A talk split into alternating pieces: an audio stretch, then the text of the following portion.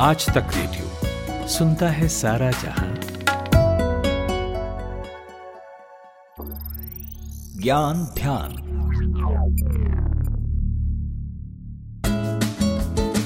दोस्त, सुबह सुबह उठते ही ना बेड से मुझे चाय की बड़ी तलब मचती है कि साहब, एक कप चाय चाहिए ही चाहिए, वरना सिर दर्द होने लगता है। हो सकता है ये कहानी आपके साथ होती हो, नहीं भी हो सकती है। अच्छा चाय का जब भी ज़िक्र आता है तो एक चीज़ बड़ी कॉमन है, बिस्किट। ज़्यादातर लोग बिस्किट खोजने लगते हैं चाय के साथ और यही खाना प्रेफर भी करते हैं। और अगर इसकी जगह ना चाय के साथ रस्क मिल जाए तो भैया सोने पे सुहागा, क्योंकि ज़्यादातर लोग चाय के साथ रस के अलावा कुछ खाना पसंद करते नहीं है। मेरा तो एक दोस्त है जो अपने यहाँ ना डब्बे भर के रस्क रखता है और चाय के साथ वही खाता है। लेकिन यार, बात यह है ना कि हम दो रोज़ पहले यूँ इंटरनेट पर न्यूज़ पढ़ रहे थे, स्क्रॉल कर रहे थे न्यूज़ को। तो अचानक एक आर्टिकल आया सामने, जिसमें डॉक्टरों की मार्फत ये बताया गया कि रस्क जो है, वो सेहत के लिए हानिकारक है, दोस्त। तो अब ये पढ़े तो दिमाग खनका फिर इस टॉपिक को ना और खंगाले इंटरनेट पर, तह में गए। तब पता चला कि रस्क खाने से आपकी सेहत पर क्या क्या असर पड़ सकता है। इसलिए फिर सोचे कि बात अपने तक सीमित नहीं रखते हैं। आप तक भी लेकर आते हैं। इसलिए आज के ज्ञान ध्यान में अपन इसी पर बात करेंगे कि रस्क खाना आपकी सेहत के लिए हानिकारक क्यों है और डॉक्टर इसको खाने की सलाह क्यों नहीं देते हैं? तो चलिए, आज की पाठशाला शुरू करते हैं। नमस्कार, मैं सूरज कुमार हूँ और आप ज्ञान ध्यान सुन रहे हैं। सुबह सुबह गर्मा गर्म चाय के साथ बहुत से लोग बिस्किट या फिर रस खाना पसंद करते हैं और ये बहुत कॉमन है।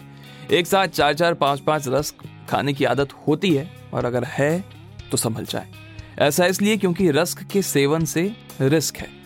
क्योंकि दोस्त, रस्क जिस आटे से बना होता है, वो रिफाइंड आटा होता है। इसमें चीनी की मात्रा अधिक होती है और तो और खराब क्वालिटी का तेल इस्तेमाल होता है। खास करके लोकल क्वालिटी के रस्क के सेवन से तो बचना ही चाहिए। डॉक्टरों के अनुसार रस्क में एक्स्ट्रा ग्लूटेन सस्ते तेल, चीनी रिफाइंड आटा फ़ूड एडिटिव्स इत्यादि होते हैं, जो सेहत को तो नुकसान पहुंचाते हैं। रस्क के सेवन से ब्लड ग्लूकोज लेवल बढ़ सकता है और इससे इन्फ्लेमेशन की समस्या हो सकती है। यदि आप रोज जल्दी जल्दी रस का सेवन करते हैं तो इससे ग्लूकोज लेवल अस्थिर हो जाता है, जो कि इंसुलिन रेसिस्टेंस का कारण बन सकता है। इसके साथ साथ सिस्टमेटिक इन्फ्लेमेशन की समस्या होती है जो शरीर में मेटाबॉलिक संबंधित समस्याएँ को जन्म दे सकता है। रस खाने से पेट में बैड बैक्टीरिया का भी विकास होता है और ये इम्यूनिटी पर भी नकारात्मक असर डाल सकता है। पाचन सही नहीं होता है, पोषक तत्वों का अवशोषण नहीं हो पाता है, साथ ही जो फ़ूड क्रेविंग्स है ना, वो भी ज़्यादा बढ़ जाती है। आपके शरीर के हार्मोन्स को भी ये प्रभावित करता है। इसके साथ साथ वज़न बढ़ने की भी संभावना बढ़ जाती है। शरीर में आपको हमेशा स्ट्रेस मिलेगा जब आप रस खाते हैं तो। और साथ ही आलस बहुत ज़्यादा महसूस होता है। तो इसके अलावा रस्क से फ़ूड क्रेविंग्स भी होने लगती है तो आपको और ज़्यादा मन करेगा खाने का। आप देखो, गौर करो कि जब आप एक रस खाते हो ना तो आपको मन करता है, यार, पूरा पैकेट ही खत्म कर दे। तो ये क्रेविंग को जन्म देता है। आप उसके अलावा और भी चीज़ें खाना शुरू कर देते हो। तो ये एक चीज़ है। तो अब ये तो एक बात हो गई, लेकिन सवाल ये है कि अगर हम चाय पी रहे हों तो रस के अलावा इसके साथ और क्या खा सकते हैं? या फिर कुछ ज़रूरी भी है क्या चाय के साथ कुछ लेना इंटेक करना? बता रही हैं फोर्टिस हॉस्पिटल मुलुंड में डॉक्टर अनीता मैथ्यू।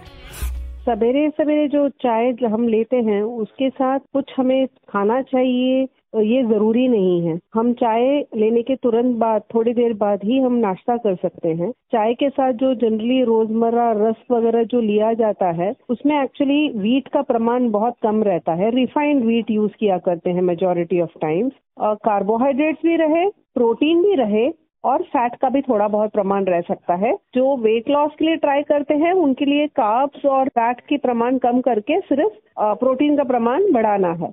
और ये अपना नॉर्मल नॉर्मल जो इंडियन डाइट है उसमें काफ़ी हद तक अपना प्रोटीन कंटेंट ठीक ठाक रहता है if you do the traditional Indian diet जैसे हम अगर मसलन इडली सांबर लेते हैं तो उसमें एक गुड मात्रा ऑफ़ प्रोटीन कार्ब्स रहता है and with a small amount of fat which will mean the form of chutney. And your sambar gives you protein and जो दाल है ऑलरेडी जो इडली में है that will give you protein and a little bit of carbs in the form of rice these are called as ideal breakfast जिससे sudden spike of sugar नहीं होता, ना, और this will also not cause you to become you know obese because इसमें बहुत ज़्यादा carbs भी नहीं रहते। अब हम ना इंग्रेडिएंट पे आते हैं रस्क के। रस्क में रिफाइंड गेहूँ का आटा या मैदा होता है। साथ ही में चीनी, सूजी refined vegetable oil artificial flavours food edibles इत्यादि इत्यादि, ये सब डाले जाते हैं। ये सभी सेहत को किसी ना किसी रूप में नुकसान पहुंचाते हैं। गेहूँ के आटे को अत्याधिक प्रोसेस्ड करके रिफाइंड गेहूँ का आटा तैयार होता है, जिसका इस्तेमाल रस्क बनाने के लिए किया जाता है। ऐसे में इसमें फाइबर विटामिन मिनरल्स, चोकर कोई भी चीज़ नहीं बचता। सिर्फ़ दो रस खाकर ही आप शरीर में चीनी के नाम पर ना एक्स्ट्रा कैलोरी खा लेते हैं। ठीक उसी तरह से रिफाइंड ऑयल में भी किसी तरह के पोषक तत्व नहीं मौजूद होते हैं, क्योंकि इसे बनाने के लिए बहुत अधिक प्रोसेस किया जाता है। तो इस तरह के जो तेल होते हैं, उनके इस्तेमाल से शरीर में इन्फ्लेमेशन होने का रिस्क ज़्यादा बढ़ जाता है। कुछ रस्क सूजी से बनाए जाते हैं और इसमें भी फाइबर या दूसरे न्यूट्रिशंस ना के बराबर होते हैं। Artificial flavours food edibles preservatives में भी कई तरह के केमिकल्स होते हैं, जो सेहत के लिए अनहेल्दी होते हैं।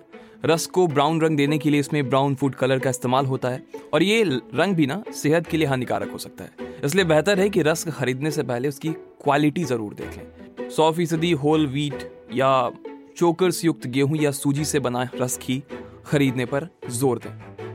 तो उम्मीद है आपको आज का ज्ञान ध्यान पसंद आया होगा। कोई सुझाव हो, शिकायत हो, या किसी टॉपिक पर आप ज्ञान ध्यान सुनना चाहते हो, ज़रूर भेजिए। पता है रेडियो एट द रेट आज तक डॉट कॉम इस एपिसोड के लिए साउंड मिक्सिंग की है हमारे साथी नितिन दावत ने। मेरा नाम सूरज कुमार है, अब इजाज़त चाहूँगा आपसे। शुक्रिया।